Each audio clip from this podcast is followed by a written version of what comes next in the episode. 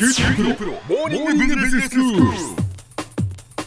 今日の講師は九州大学ビジネススクールで産学連携マネジメントがご専門の高田恵先生ですよろしくお願いします、はい、よろしくお願いします。先生今日はどういうお話でしょうか？今日はですね、QBS で実際に学ぶことと、それからまあ QBS が掲げる新たな事業価値の創造と、これどう結びついてるのかっていうのを少し事例めいた話をしたいと思います。はい。でえっと、2015年にええ QBS はあの育成すべき人材像っていうのを、まあ、かつてのものから若干こう手を加えて、えで経営や産業技術の知見を持って変革をリードしアジアで新たな事業価値を創造する国際的なビジネスプロフェッショナルっていう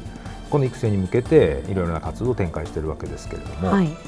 今回はあの QBS で実際に学んだ人たちがそういう新たな事業価値の創造っていうことに関連する活動どんなことをやってるのかうんというのをですねあの私が担当している産学連携マネジメントという科目に関連してご紹介したいと思います。はい。でこの科目なんですけど大学の技術って、まあ、以前からこの番組でもよくあのお話ししてますけれども、ええ。いろんな社会の課題を解決して、まあ、言ってみれば破壊的なイノベーションをもたらすようなそういう可能性があるわけですよね。はいただこれをどう実際ビジネスに結びつけるかって、えーなかなか実はあの大変なんですけどうんもそのことについてえー理論とか知識あるいはそれを実践に結びつけるっていう実践力を養うっていうようなそういった能力を習得するってことを目的にこの科目はやってます。はいなかなかまあ今大学発の技術を商業化に結びつけるのは難しいと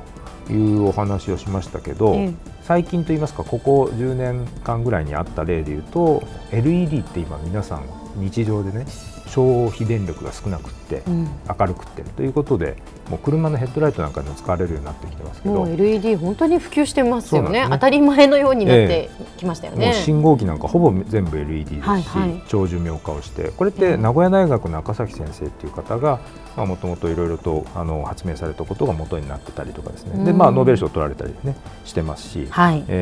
さまざ、まなところで社会の課題を解決して、新しいこう生活を作るっていうようなことに貢献しているわけですえね。えでそれをじゃあどういうふうに実際ビジネスに結びつけていけばいいのかっていう特に初期の段階ってなかなか難しいのではい。これはあの産学連携マネジメントっていう科目でやっていくということなんですけどえええ。実際90分を15回大学っていうのは講義をやるんですが、はい。大体半分ぐらいは座学で理論とか知識とかあとはケースディスカッションって言って事例に基づいたディスカッションやるんですけど、ええ残り半分はクイックルックっていうツールを使って技術をこう評価するっていうそういう演習をグループで行うんですね。あ以前クイックルックもね一度話をしていただきましたけれども、はい、一度簡単にお話ししました。で座学については、まあ、例えばもう共同研究とかあの技術のライセンスとか特許とかあるいは大学発ベンチャーとかっていうようなことを実例とうんそれから、まあ、知識理論も含めてディスカッションするええ。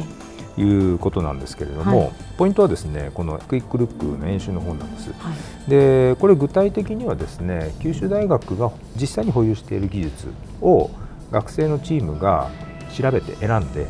でそれに基づいてこんな事業が将来できるんじゃないかっていう仮説のもとにですねその事業可能性ということを評価をするほうほうというあのそういう内容なんです。はい。で例えば、まあ、旧大は産学連携の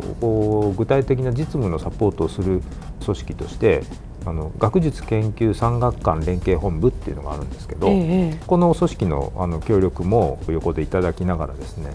例えば市場調査のデータベースって例えば何々のマーケット規模はえー1000億円とかですね、うんうん。まあ、いろんな市場調査ってありますよね、はいはい。ああいうデータベー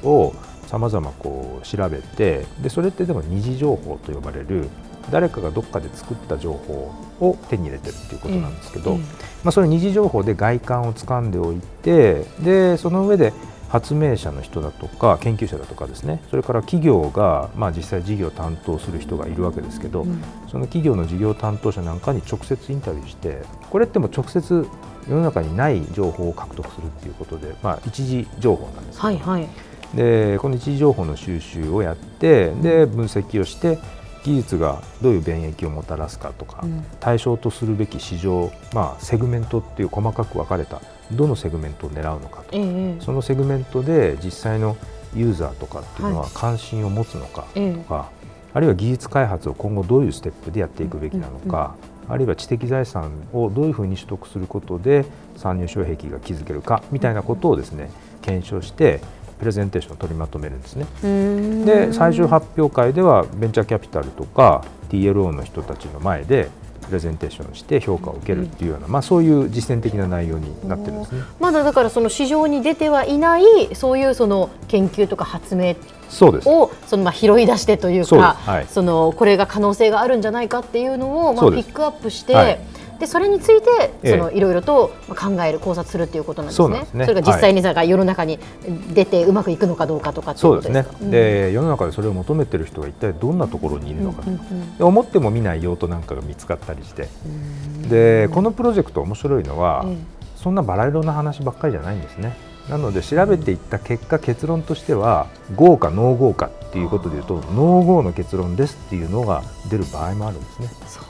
でもそれは、うん。えっと、それも有益な情報として発明者の人だとか旧大の学術研究産学科連携本部の人たちにフィードバックをして、はいはい。でそうすると先生は今後研究のテーマを考えるときに、まあ、大学の研究必ずしも世の中の役に立たなきゃいけないってわけじゃないんですけれども、ええ。今後の研究をいろいろと進めていく上でのあのとても有益な参考の情報にはなるんですね。まあ、そういったことで、えっと、実務と、まあ、ビジネススクールでの学びっていうのを、えー結びつけようとしているっていうのがこの授業の特徴なんです。はい。で次回はこの科目を履修した学生たちがその後どんな活動をやって発展していってるかっていうことを紹介したいと思います。でちなみにそういったあのことについて QBS の活動を紹介するっていう意味で今年は8月の2日水曜日の19時からあの JR 博多駅ビルの10階の会議室で大学説明会を予定してますはい。まあ、QBS の活動どんな活動なんだろうということに触れてみたい方はですねぜひご参加いただければと思います。では先生今日のまとめをお願いします。はい、えー、QBS の科目産学連携マネジメントは MOT という技術経営ですねこれに必要な知識の獲得とそれから九州大学の内外の関係機関との連携で実践的な演習を織り交ぜた授業になっていますで産学連携によって新しい事業価値の創造その方法を具体的に学べるということが特徴になっています今日の講師は九州大学ビジネススクールで産学連携マネジメントがご専門の高田恵先生でした。どうもありがとうございました。はいありがとうございました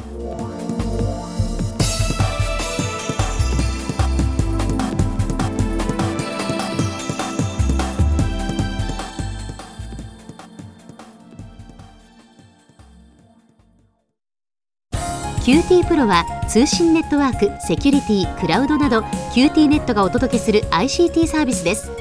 九州中に展開した光ファイバー網を基盤に一番身近なビジネスパートナーとして九州の企業自治体の皆様をサポートします。詳しくは QT プロで検索を。